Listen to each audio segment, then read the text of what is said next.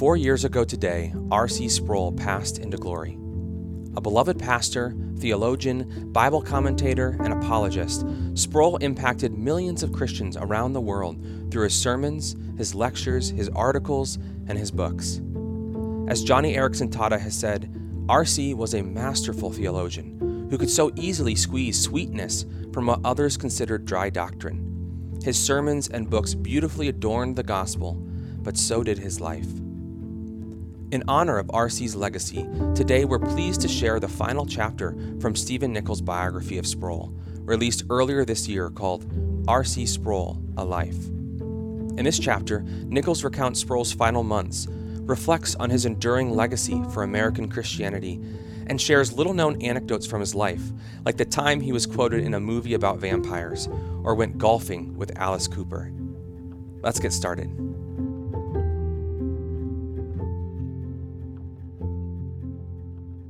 Chapter 11 Doxology Theology leads to God. Thomas Aquinas. The final events of R.C.'s life seem as if they were scripted. His final Ligonier conference was on Luther and the Reformation.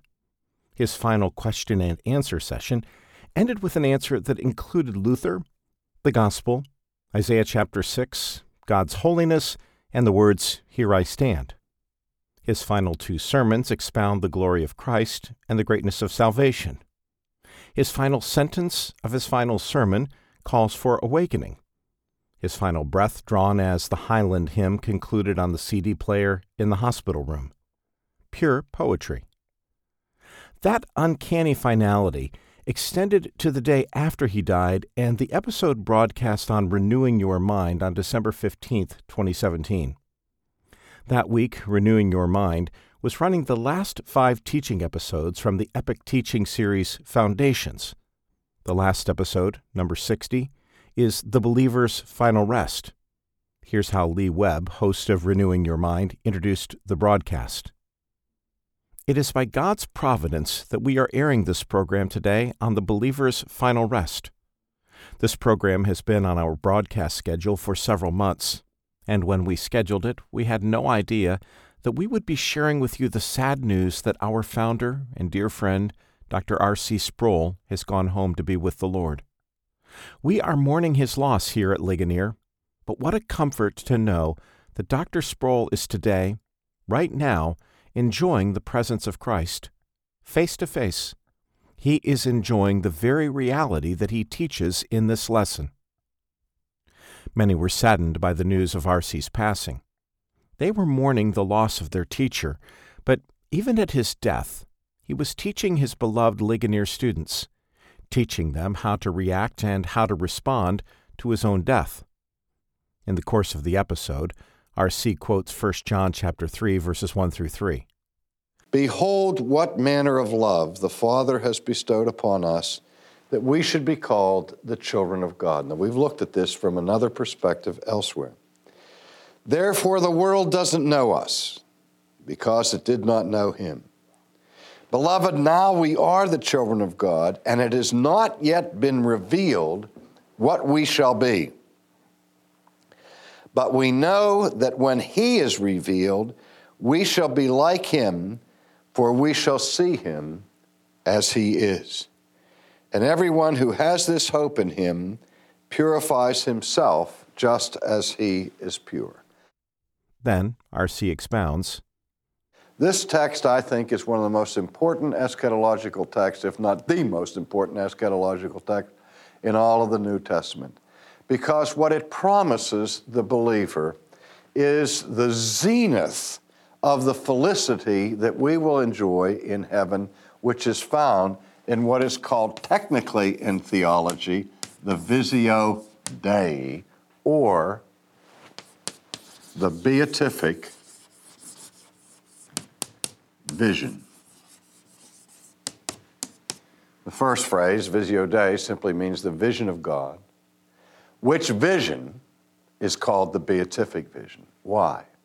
Well, you may not be familiar with the term beatific but you are familiar with the term beatitude.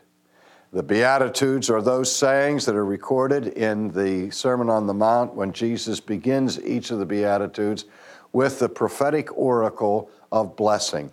Blessed are the poor.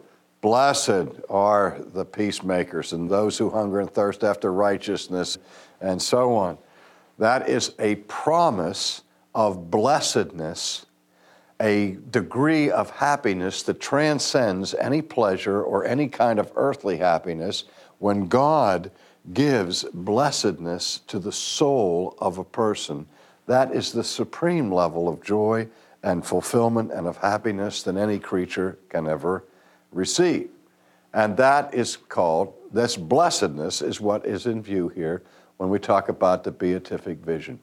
A vision that is so wonderful, a vision that is so fulfilling, that the vision itself brings with it the fullness of the blessing.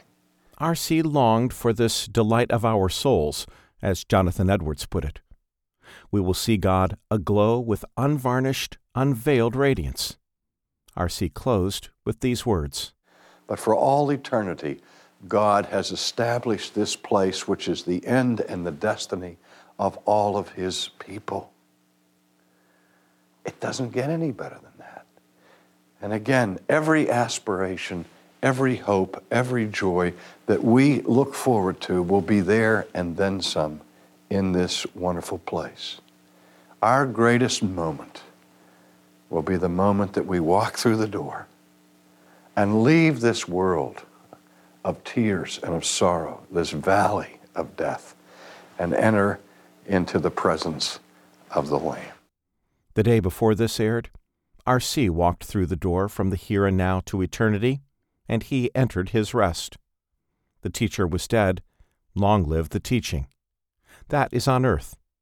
In heaven, R.C. has joined the seraphim, worshiping the one who sits on the throne and the Lamb upon the glassy sea.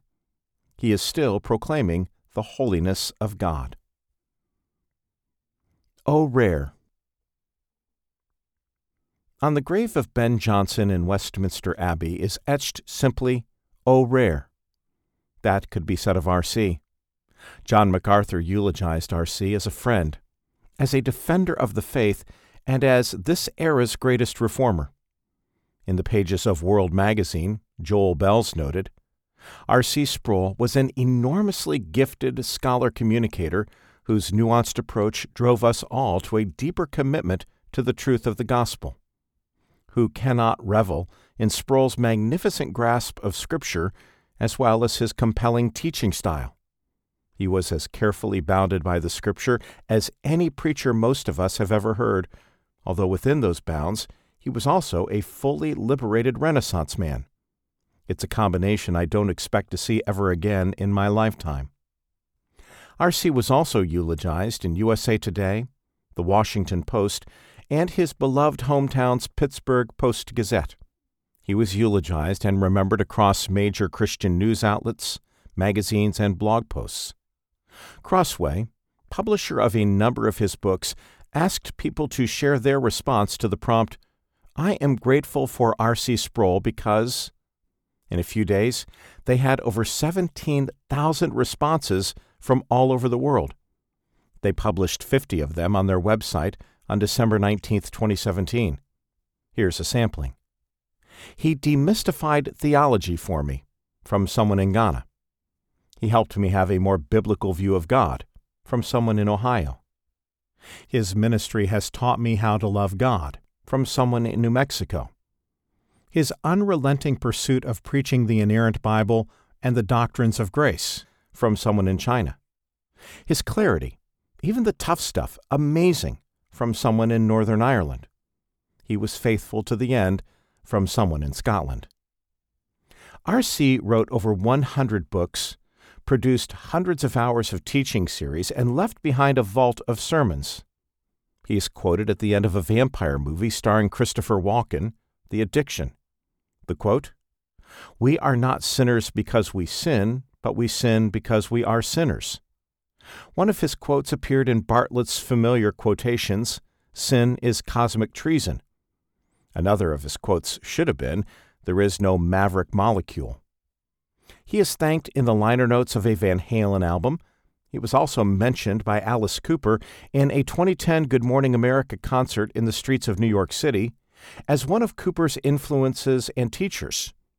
Vince, as R.C. called him by his real name, read R.C.'s books and once attended a Ligonier conference in San Diego.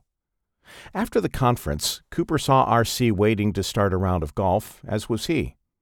They were not scheduled to golf together, but Cooper asked R.C. if he'd like to golf with him. The shock rocker and the theologian golfing.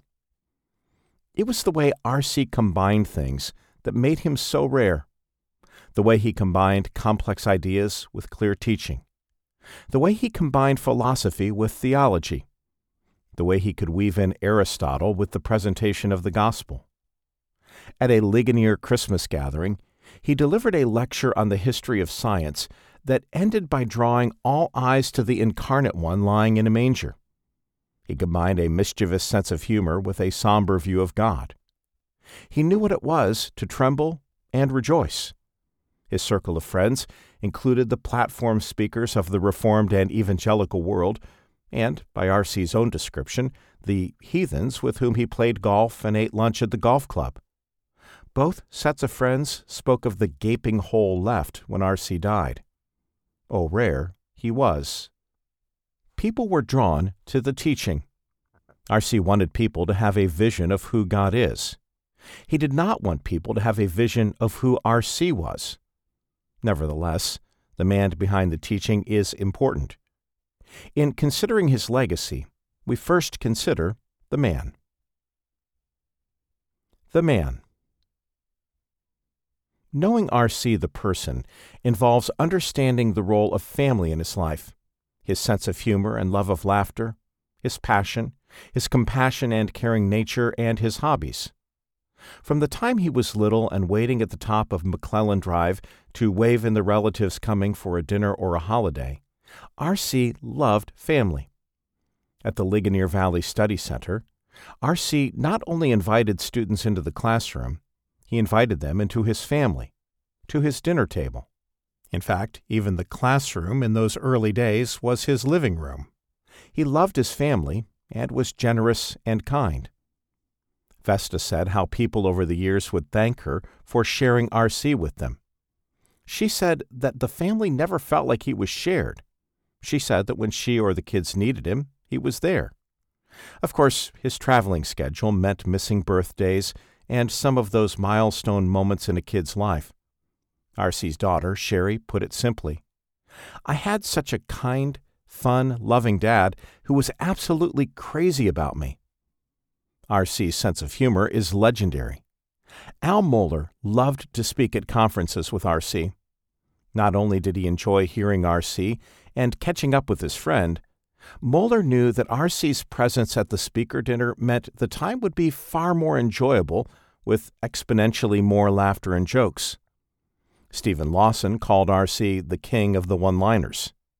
Others tried to keep up with him but couldn't his sense of humor was known not only to his circle of friends and associates, but also to all the students who watched him over the years. He joked, and he loved to hear jokes. He teased, and he loved to be teased. R.C. would want us to see the theological reason. Only one who has had their sins forgiven and has escaped the wrath of God can know true joy in life. As evident as R.C.'s sense of humor, so evident was his passion. Whether it was his passion for God and holiness, or his work, or his family, R.C. was like Luther, full tilt, like Samuel Taylor Coleridge's Ancient Mariner, who felt compelled to grab the wedding guests by the arm and tell his tale. So too R.C. was compelled to tell the tale of the holiness of God and the gift of the righteousness of Christ. That passion and drive propelled him even into his late 70s as his body waned.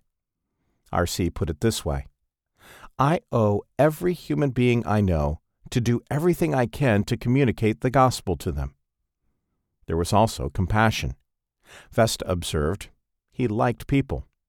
He thought people were interesting, and he knew he could learn from them. I particularly appreciated that he could talk to a construction worker or the president of a Fortune 500 company, and he was comfortable doing both. But he remained himself. He didn't switch between two personalities with regard to how he approached people. Guy Rizzo, one of those golf club heathen that was led to Christ by R.C., knew R.C. for 25 years. He said that over all of those years, R.C. never acted in a condescending way. Those who worked at Ligonier or were able to work with R.C. on projects would express how kind the Lord was to give them that time with R.C. Finally, in understanding the man in terms of the importance of family, his sense of humor, his passion, and his compassion, seeing his hobbies rounds out the picture. Sports, painting and drawing, reading biographies, watching classic movies and contemporary ones, music, listening and playing piano and violin, and putting together puzzles, these were R.C.'s hobbies. Not to mention dieting.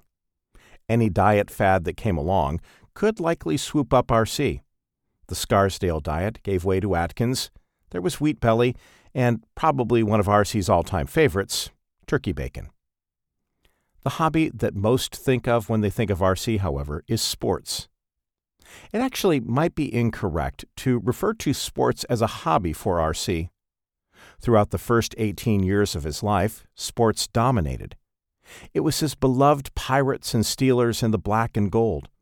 He never forgot watching his first baseball game, Pirates 5, Reds 3. It was playing baseball in Mowry Park or hockey on the ice rink on the reservoir. It was all about sports.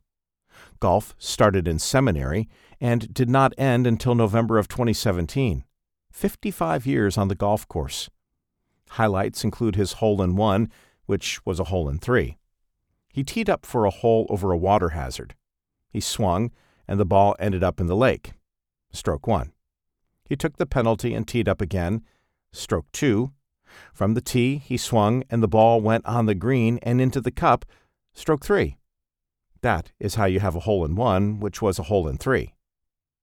R.C. said one of the best days of his life was in 1985 at the Gator Golf Day, a University of Florida event that pairs a foursome of golfers with a pro. That day, R.C. played with his longtime friend Wally Armstrong. R.C.'s team won, and R.C. outshot them all, even the pros. When R.C. golfed, he competed against the course, or so he would say sports was, in many ways, more than a hobby. He transferred the grit and determination of the athlete to his work as a theologian. When he would speak, it was game time, and he was ready. He was the kind of player who left it all on the field. So it was with his teaching and speaking. Art was a hobby for a time. He enjoyed it, but he did not enjoy the cleanup. When he finally moved on from painting, Vesta said it was not because he lacked the time or inclination, it was because he lacked a sink. This discussion of his hobbies and personality points to R.C. as a real person. George Grant explained it well. His down to earth, unpretentious, and fervent character adorned his genius with peculiar grace. Grant notes that was the first impression. He adds, Over the 35 years that I knew him, that first impression has only been reinforced a hundredfold. This measure of the man also informs us of his method. The method. R.C. valued precision, clear communication, courage and conviction, and a populist approach. Anyone who ever drove R.C. knew he valued precision. He did not even need to look at the speedometer. He knew when someone was driving even a decimal point above the speed limit. Perhaps R.C. learned precision from his accountant father or his meticulous typist mother. He learned it from the lockstep precision of the elders coming forward for the Lord's Supper at Pleasant Hills. He did not learn theological precision there. That he learned from Gerstner and from his past masters Augustine, Aquinas, Calvin, Turretin, Edwards, Hodge, and Warfield. These were scientist theologians. They had to be precise. The opposite of precision is sloppiness. When it comes to the knowledge of God and His gospel, there simply is no room for sloppiness. Another opposite of precision is the more subtle, studied ambiguity that R.C. fought against his whole life. Perhaps studied ambiguity was a far greater threat than blatant error. With the former, people could let their guard down and subtle drips become waterfalls over time. R.C. valued precision. He also valued clear communication. He took the complex and made it clear and understandable without distortion. He made it compelling. He was persuasive. He also valued conviction and courage. He had that note card on his desk that said, To preach and teach what the Bible says is true, not what you want the Bible to say is true. That was the source of his courage. Like a prophet of old, or a reformer of the 16th century, R.C. had a boldness because these were God's words, God's teachings. He proclaimed that word above all earthly powers. John MacArthur, his longtime foxhole companion, said, The passion that motivated R.C. was his love of the gospel and his zeal for making sure the message is proclaimed without compromise or confusion. Michael Horton said, R.C. did not have much time for cowards in matters of great moments. The great movie Tombstone was required viewing for his friends. He was consistent in his courage and conviction. They say that you know what a great leader is going to say on a subject because he has a track record of dogged consistency. That was true of R.C. He held his convictions with integrity throughout his life, even if he found himself at the OK Corral. Finally, he was a populist. He could lean over the lectern or the pulpit, and with his wide and warm smile, look you in the eye, even if you were in a crowd of thousands. He was looking at you, talking to you, teaching you. He could do the same through the video camera of a teaching series or over the radio of a Renewing Your Mind broadcast. He connected. This explains why so many felt that they lost a friend when they heard that R.C. died. They never met him, but they felt like they knew him. R.C. took his message to the people because that's what the reformers did. Andrew Pettegree makes this observation of Luther the reformer. Luther was a cultured and purposeful theological writer. He wrote fine Latin, and his Latin works measured up well against his adversaries. But it was his German writings that redefined theological debate and reshaped its audience. The decision to make the case against indulgences with the 1518 Sermon on Indulgence and Grace was, as we have seen, momentous. And this proved to be only the first of several hundred original German compositions many like this, short, terse, and phrased with a directness and clarity that was a revelation in itself. Luther called the German people to engage in serious questions of salvation and Christian responsibility, and they responded in huge numbers. In piquing their interest, the medium, Luther's choice of words and style, the accessibility of those ideas briefly put, the visual signals of pamphlets with an increasing design homogeneity was in many respects as important as the message. Luther took the message to the people. He did not patronize them, but communicated to them clearly and free of technicalia. He knew they needed to hear truth well told. When R.C. admired Luther for being a populist reformer, this is exactly what R.C. was admiring. These elements can also be found in R.C.'s own work. He, too, knew the power of words and phrases.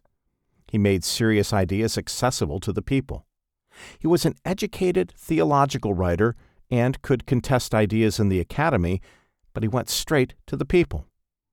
These truths of the doctrine of God and the doctrines of grace bring light out of darkness, life from death.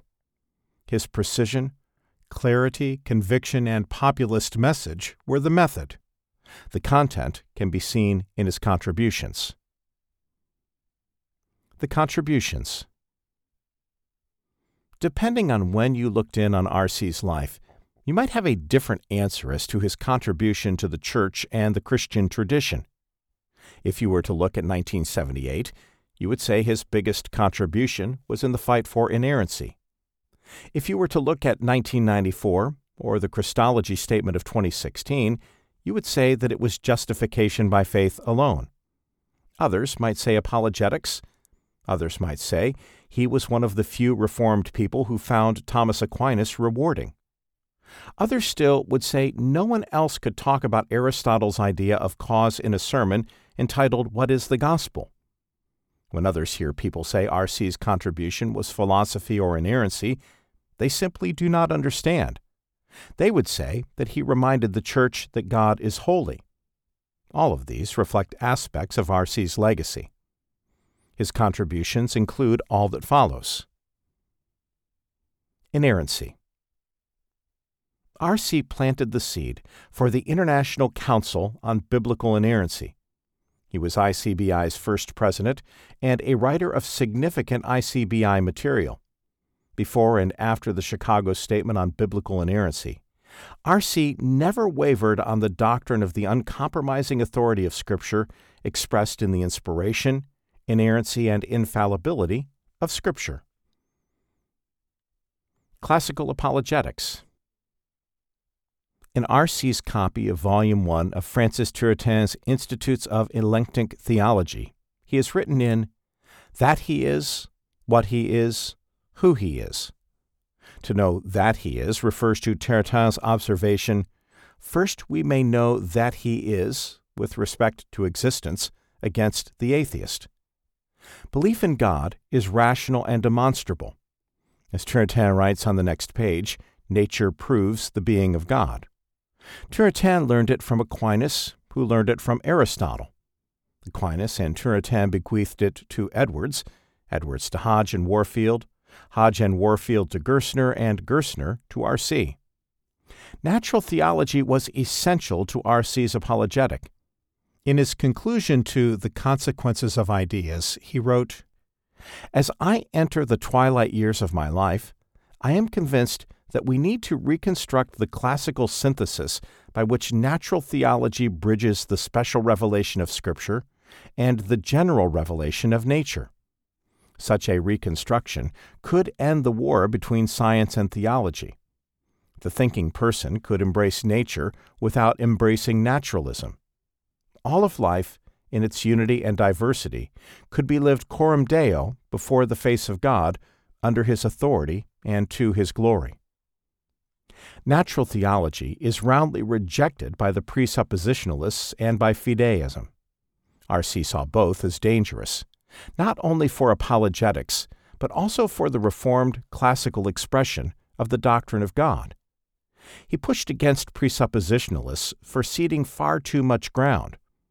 R.C. was of the tough minded camp of apologists. If someone said there were contradictions in the Bible, he would sit with them and resolve each and every one they could think of. Sometimes, when they ran out of objections, he showed them alleged ones and then proceeded to resolve those. The Holiness and Sovereignty of God. R.C.'s two classics, published back to back, The Holiness of God and Chosen by God, could be seen as presenting the two attributes of holiness and sovereignty. On the one hand, they do, both were eclipsed, and R.C. consistently through the decades of his ministry shone a spotlight on them. They are more than simply two attributes of God alongside a long list of others. For R.C., these were ways to express fundamentally in a palpable way the being of God. We can go back to Turretin, what God is with respect to his nature. More on that follows. But these two books and these two reverberating themes throughout the works of R.C. are a distinct and necessary contribution. God is taken far too lightly. The book title by Edward Welch expresses this poignantly When people are big and God is small. Knowing God in His holiness and sovereignty is the corrective and rightly reverses the order. Justification by faith alone and imputation. While R.C.'s key contributions of justification by faith alone and imputation are linked to the controversy surrounding evangelicals and Catholics together, ECT, in 1994, the emphasis on this doctrine may be seen across the decades of R.C.'s work. R.C. commented that ECT was the most painful part of his whole career. ECT caused division among friends, but to R.C., too much was at stake to compromise or yield.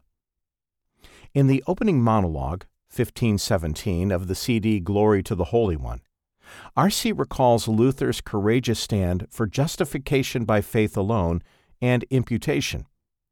Then R.C. declares In every generation, the gospel must be published anew with the same boldness and the same clarity and the same urgency that came forth in the 16th century Reformation. This issue with ECT had everything to do with the clarity of the gospel. R.C. saw ECT as promoting studied ambiguity, the old nemesis. When it comes to the gospel, ambiguity will not do. Only clarity will. Erwin Lutzer testified, I cannot think of R.C. without bringing the righteousness of Christ to mind. While thinking about the impact of R.C. Sproul on his own life and ministry, John Piper connects the doctrines of justification and the doctrine of God. For me, it was this faithfulness to biblical texts and this high view of God's sovereignty and holiness that made R.C.'s fight for the imputation of Christ's righteousness so credible and compelling. The bigger and more central and more sovereign and more holy God is in our eyes, the more clearly we see our desperate need for justification by faith alone. All of these contributions arc back to what he so clearly said of himself, identifying as a Reformed classical theist. He believed theology is for life. He believed theology is ultimately doxology. To know God is to worship God. He believed God is holy. We are sinful. Jesus Christ is our perfect sacrifice who clothes us in his righteous robe. He believed all of this, and R.C. was passionate about all of this. That is the sum of his life's ambitions and work. Harkening back to his bachelor's thesis at Westminster College, R.C. entitled his Right Now Counts Forever column, published in the August 2011 issue of Table Talk, as The Unholy Pursuit of God in Moby Dick. He starts extolling the novel's place. The great American novel was written more than a 150 years ago by Herman Melville. This novel, the one that has been unsurpassed by any other, is Moby Dick. R.C. declares the novel's greatness to be found in its unparalleled theological symbolism. It is a great novel because it tells of the greatest epic, the story of God and man. R.C. believes that Ahab's pursuit of the whale is not a righteous pursuit of God, but natural man's futile attempt in his hatred of God to destroy the omnipotent deity. He then ends the article by contrasting the unholy pursuit of the Holy One and the holy pursuit made possible only by experiencing the sweetness of reconciling greatness. R.C.'s final paragraphs follow. I believe that the greatest chapter ever written in the English language is the chapter of Moby Dick titled The Whiteness of the Whale. Here, we gain an insight into the profound symbolism that Melville employs in his novel. In this chapter, Melville writes but not yet have we solved the incantation of this whiteness, and learned why it appeals with such power to the soul. And more strange and far more portentous, why, as we have seen, it is at once the most meaning symbol of spiritual things, nay, the very veil of the Christian's deity, and yet should be as it is, the intensifying agent in things the most appalling to mankind. Wonder ye then at the fiery hunt? If the whale embodies everything that is symbolized by whiteness, that which is terrifying, that which is pure, that which is excellent, that which is horrible and ghastly, that which is mysterious and incomprehensible, does he not embody those traits that are found in the fullness of the perfections in the being of God Himself? Who can survive the pursuit of such a being if the pursuit is driven by hostility? Only those who have experienced the sweetness of reconciling grace can look at the overwhelming power, sovereignty, and immutability of a transcendent God and find their peace rather than a drive for vengeance. Moby Dick tells in fiction what Isaiah chapter 6 and the story of Uzzah record in fact inspired, inerrant, infallible, divinely revealed fact. When R.C. wrote this piece for Table Talk, it was 40 years after his bachelor's thesis. From 1961, you could stretch back to 1957 and his first conversion and 1958 and his second conversion, until 2011, there was a dogged consistency to the theme that was central to R.C. He did not let up from 2011 through his death in 2017. From his very first reading of the Old Testament in September, October, November, and December of 1957, he spoke of the God who plays for keeps. That was the God he studied, that he longed to know, the God he proclaimed to his classmates, to his girlfriend Vesta. It was the God he served, loved, and worshiped. In the months of September, October, November, and December of 2017, he was still studying and longing to know more of who God is, proclaiming who God is, and serving, loving, and worshiping God. R.C. changed his mind on a few things over the course of his lifetime. He once joked that at one point or another he held every possible eschatological view. He changed his mind on the meaning of day in Genesis chapter 1. But on the doctrine of God, he never shifted, never rethought his position, never capitulated. For almost 60 years, he said one thing it's all about the doctrine of God. And what one must understand here is that it was not just the doctrine of God, but it was the doctrine of God as taught and held in the historic Orthodox Christian faith, which is also a synonym for the Reformed classical tradition. The issue here is the goodness of God, not the shallow, casual, low view of God. That will not do. And it is not simply a high view of God. This is the highest view of God. Anselm started his proslogion with the word homuncio, little man. He went on to call God that which is greater than can be conceived. Conceive of great? God is greater still. When Augustine penned his magisterial confessions, the very first word is Magnus, great are you God. This gets to the heart of R.C.'s theology and the heart of his legacy and contribution. To see it, we need a contrast. That comes in the now famous sociological analysis of Christian Smith and Melinda Lundquist Denton's 2009 Oxford University Press book, Soul Searching The Religious and Spiritual Lives of America's Teenagers. Sifting through reams of research, they concluded that the view of God of American teenagers could be summed up as moralistic therapeutic deism, God being a cross between a divine butler and a cosmic therapist. This is precisely the shallow view of God that led to Ahab's downfall. But it is not exclusive to the view of America's teenagers. It is shared by adults in America and elsewhere, inside the church and out. This is what R.C. was pushing against, fighting against, all those decades. R.C.'s teaching was the antidote to moralistic therapeutic deism or any other view that falls short of the Bible's portrayal of its author. A consuming fire, a whirlwind, a flame in glory, blinding in purity and holiness.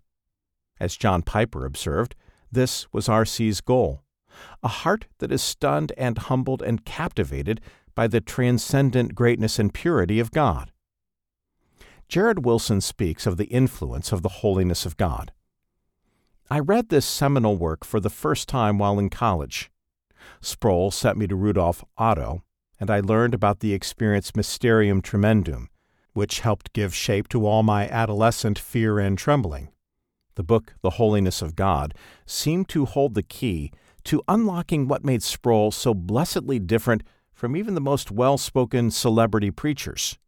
He was obviously a man who walked in the graciously disturbing orbit of the true numinous.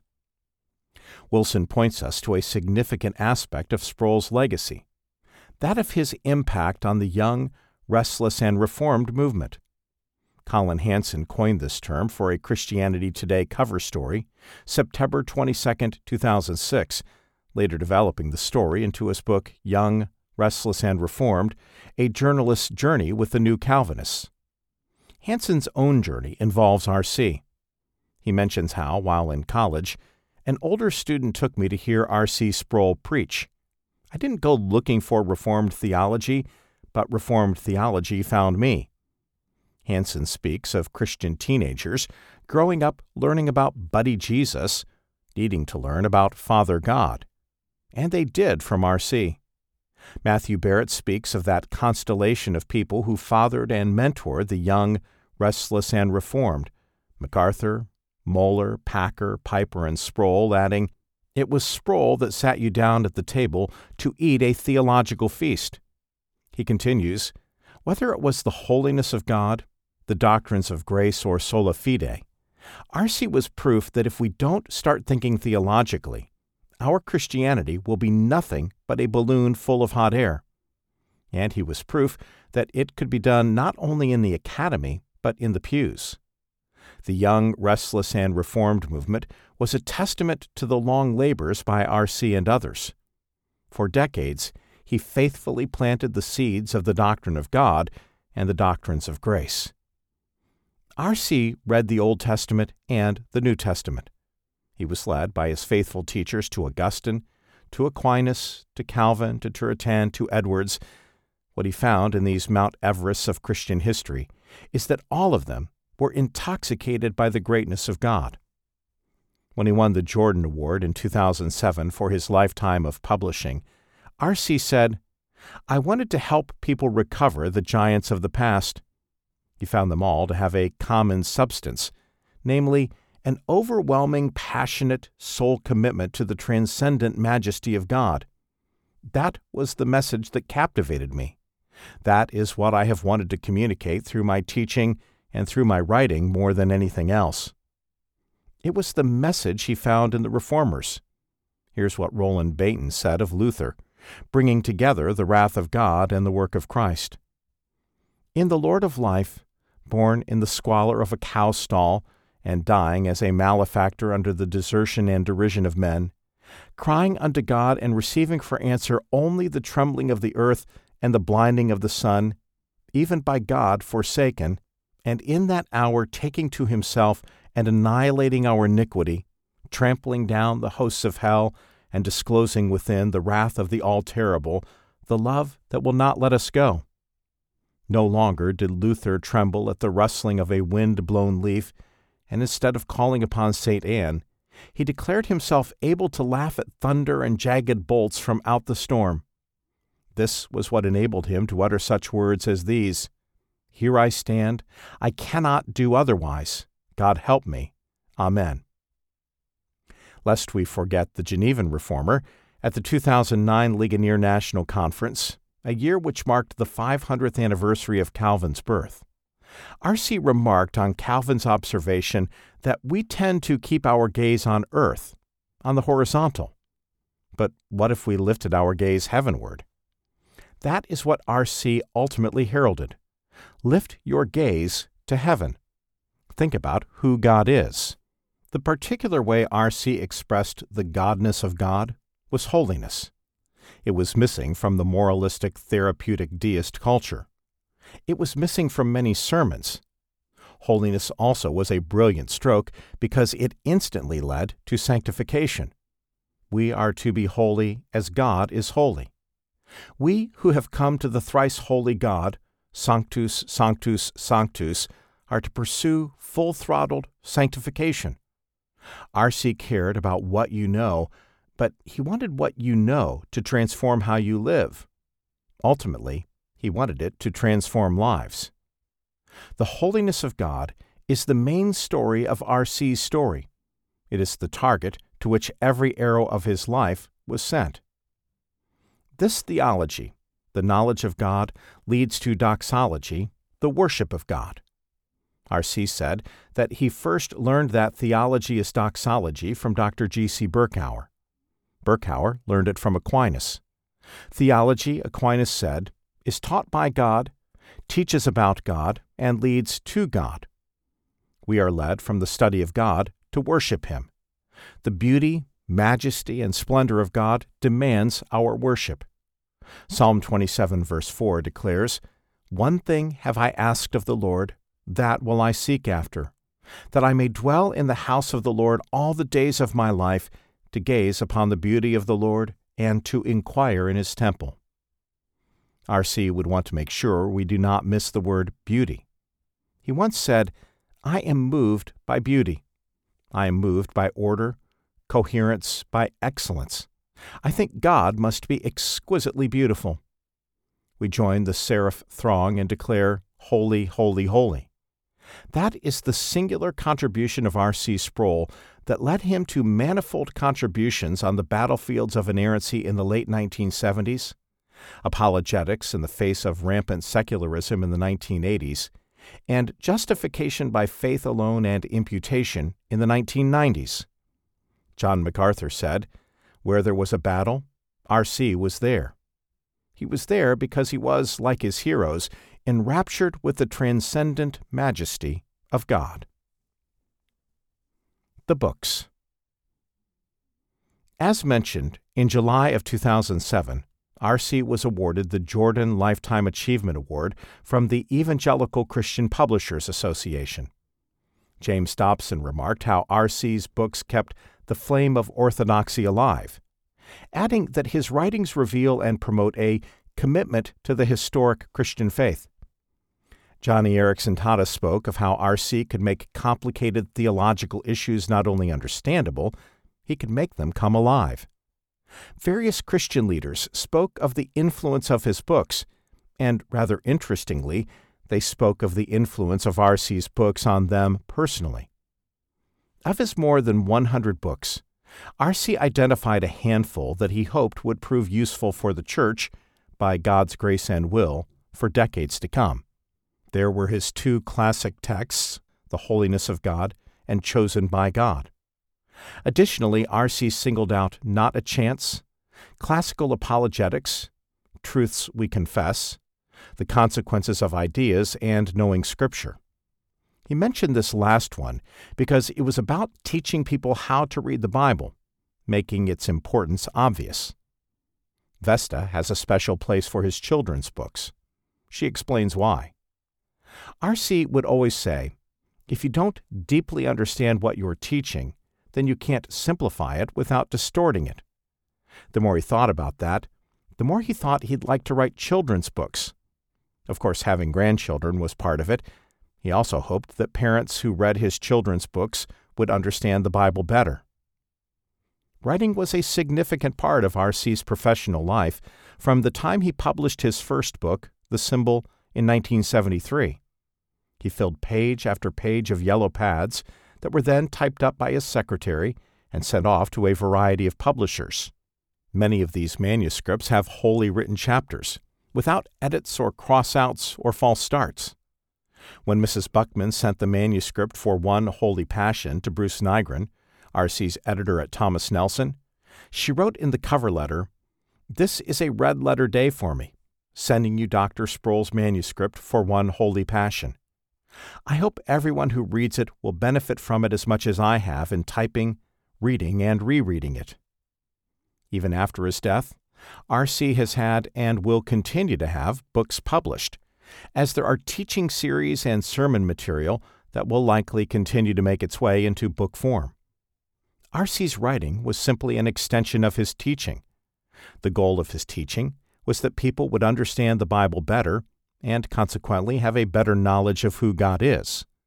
That was the goal of all his books, that ultimately by reading them, whether the subject was theology, apologetics, biblical studies, or the Christian life, people would come away with a better and deeper understanding of God's Word and a more intense passion for it and a desire to obey it. Many people came to know R.C. through two primary ways by listening to him on the Renewing Your Mind program or by reading one of his more than 100 books. As they met R.C., R.C. wanted them to meet and to know God. The Institutions In addition to being known by his books, R.C. is known as the founder of Ligonier.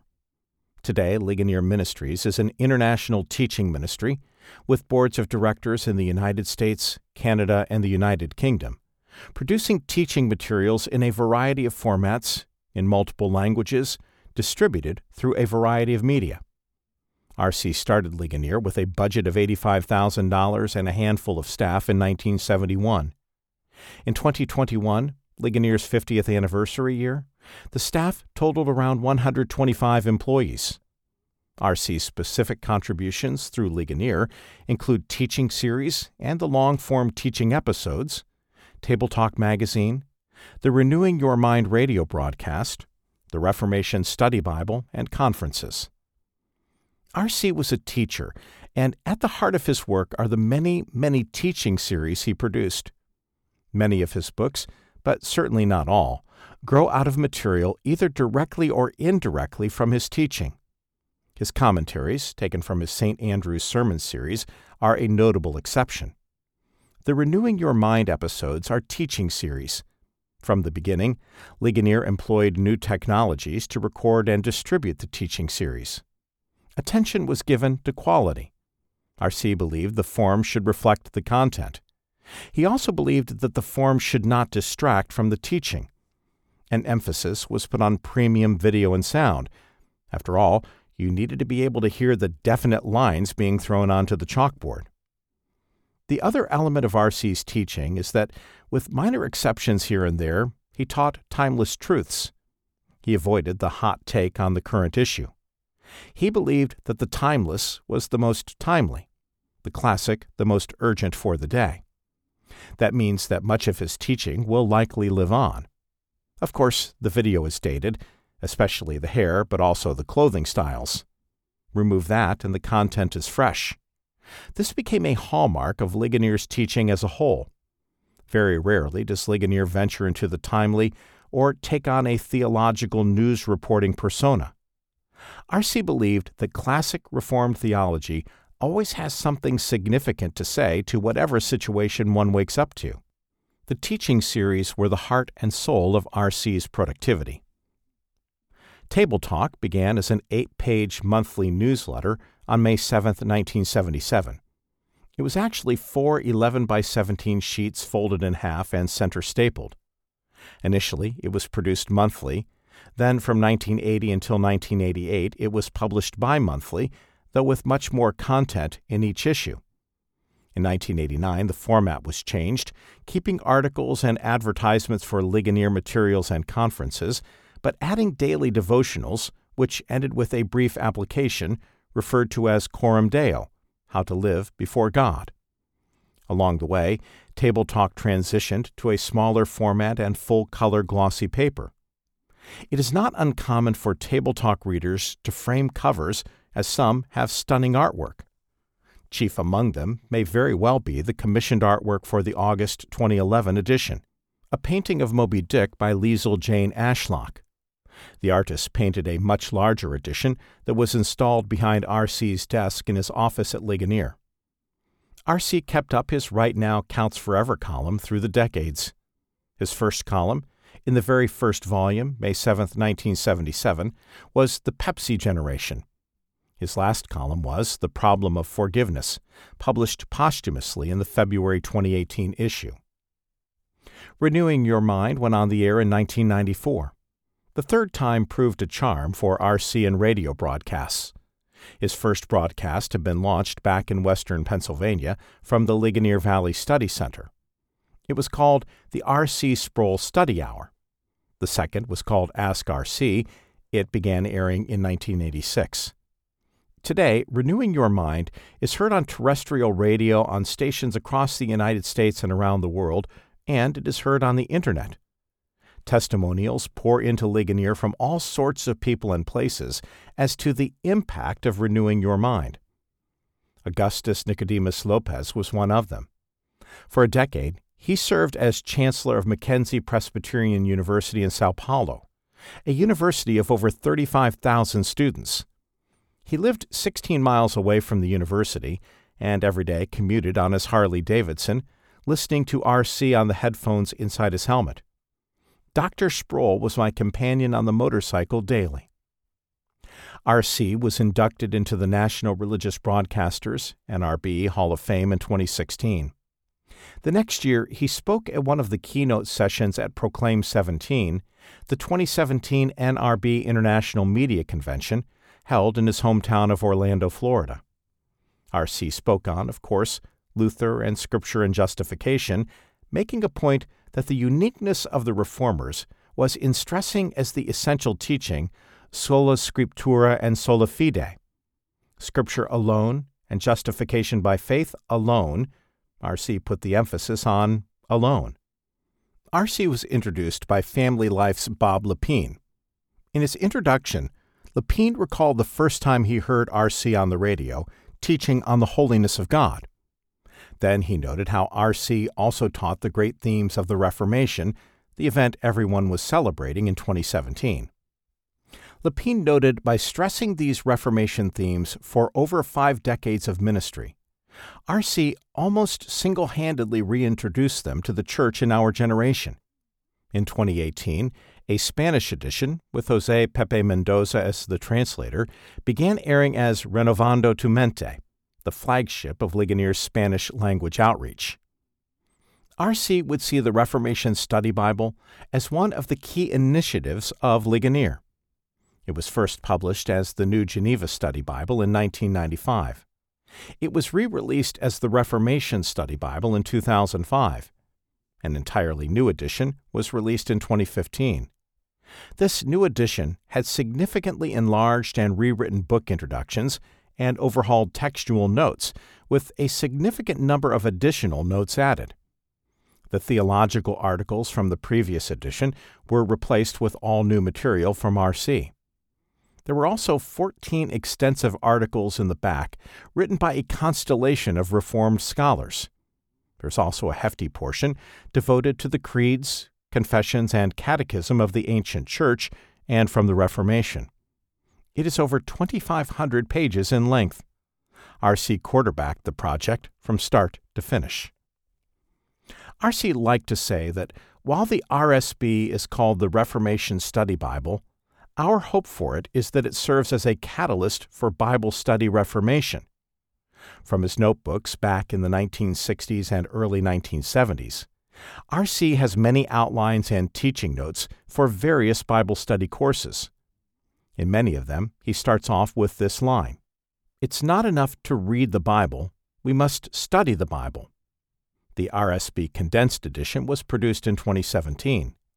As part of Ligonier's international outreach efforts, the German edition of the RSB was released in 2017, the Korean edition was released in 2017, and the Spanish edition was released in 2020.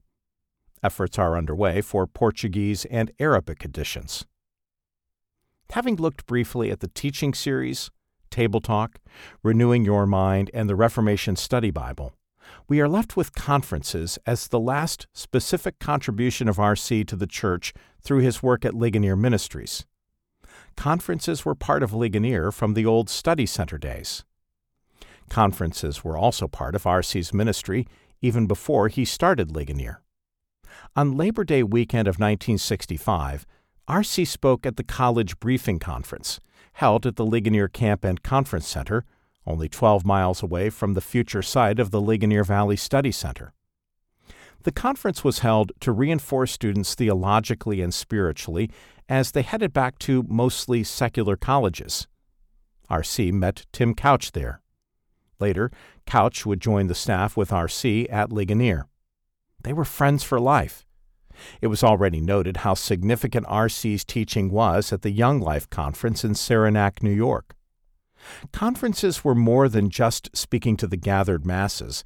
They became like family reunions for R.C. and Vesta, as they saw old friends and forged new relationships. R.C. also believed that concentrated times of trusted teaching could significantly equip and encourage believers, sending them back to their churches to serve. R.C. wanted the conferences to run smoothly and to ensure that the teaching and other platform times were free of distraction. Again, he believed the form should reflect the content. Much preparation happens behind the scenes at Ligonier leading up to and during a conference, so that the students, as R.C. wanted them to be called, could focus on the teaching. R.C. also enjoyed the time with the various speakers who came to the conferences. Meals and times together were highlights for him, filled with much laughter and some teasing. One moment of much laughter happened when Sinclair Ferguson recalled a humorous moment from a past event when speakers had gathered one evening for dinner. While they ate, Ferguson recounted a time when he was rather tired when he went up to speak at a conference. In his fatigue, he intertwined the stories of the parable of the Good Samaritan with the parable of the prodigal son. Once he started entangling the details of the two, he couldn't stop. As Ferguson recalled that train wreck of a sermon and a horribly embarrassing moment, R.C. could not stop laughing, guffawing actually. He soon was in pain. Steven Lawson was present, and he called his brother, a doctor, who was able to come on the scene immediately. R.C. had laughed so hard he'd cracked a rib. There was a lot of laughter. There was also a lot of praying and encouragement. Joni Eareckson Tada, a frequent speaker at Ligonier, recalls a time of R.C.'s kindness to her husband Ken. When I was battling stage 3 cancer in 2010, R.C. and Vesta prayed earnestly for me and my husband. During my chemotherapy treatment, R.C. wanted to encourage Ken in the midst of his nonstop caregiving routines. Knowing Ken was an avid fly fisherman, R.C. sent my weary husband a G. Loomis Stream Dance 5 weight 10 foot rod. It was the best on the market. You should have seen Ken's eyes get wide with delight and amazement as he opened his gift. I will always treasure R.C.'s thoughtfulness with that precious gift. It was such a guy thing to do. He obviously knew what would brighten my husband's heart. The study cruises were another feature. R.C. loved being at the cruise destinations and walking in the footsteps of his heroes. He also enjoyed the times with people over meals and on the buses. R.C. reached tens of thousands through his books, broadcasts, and teaching series. On the tours and at the conferences, he could see students face to face. In addition to Ligonier, R.C. founded two other institutions St. Andrew's Chapel and Reformation Bible College. St. Andrew's Chapel faithfully continues the work started by R.C. Sproul and that small group of families. The church has a variety of ministries serving the congregation in Central Florida and beyond through missionary efforts. Reformation Bible College offers a Bachelor of Arts in Theology with majors in Biblical Studies and History of Christian Thought, an associate's degree in theology, a degree completion program, and the foundation year program leading to a certificate. A summer's evening. R.C. could look out his office window at Ligonier and see St. Andrew's Chapel to the left and Reformation Bible College to the right. He loved that. These were the institutions that God used R.C. to found, institutions that R.C. hoped would be faithful and, God willing, carry on in the service of the Church, institutions that would proclaim, defend, and contend for the gospel. All three, Ligonier, St. Andrews, and RBC, encircle a pond. Central Florida is full of ponds and lakes. Many of them, even the large ones, are shallow, providing a perfect home for Florida's wild reptilian population and exotic birds. Centuries old live oaks draped in Spanish moss cover the campus, as do magnolia trees and the palms that stretch into the sunny skies. Boxwood and podocarpus hedges and philodendrons, tis and hibiscus complete the tropical setting. Central Florida is flat and sunny, rather different from the rolling foothills of the Alleghanies of western Pennsylvania. There's snow to shovel up there. R.C. liked shoveling sunshine instead. He did joke, though, about the grass in Florida saying that he had to spend money to grow down in central Florida what he used to kill up in western Pennsylvania. Whenever the Sprouls went north, they enjoyed stepping on real grass. R.C. and Vesta had homes for brief times in different places Boston, Bussum in the Netherlands, Philadelphia, Cincinnati. But his two main homes, the two places, were Central Florida and western Pennsylvania. He did not miss western Pennsylvania winters. When it did get relatively cold in Florida, he would say, If this keeps up, I'm moving to Florida. But it's hard to compete with those cool summer evenings in the Ligonier Valley. Maples, oaks, tall pines, chestnuts, cedar, and scattered crabapple trees all stand guard around the study center. The cool breeze floats down from the tree covered dome rising above Pine Lodge.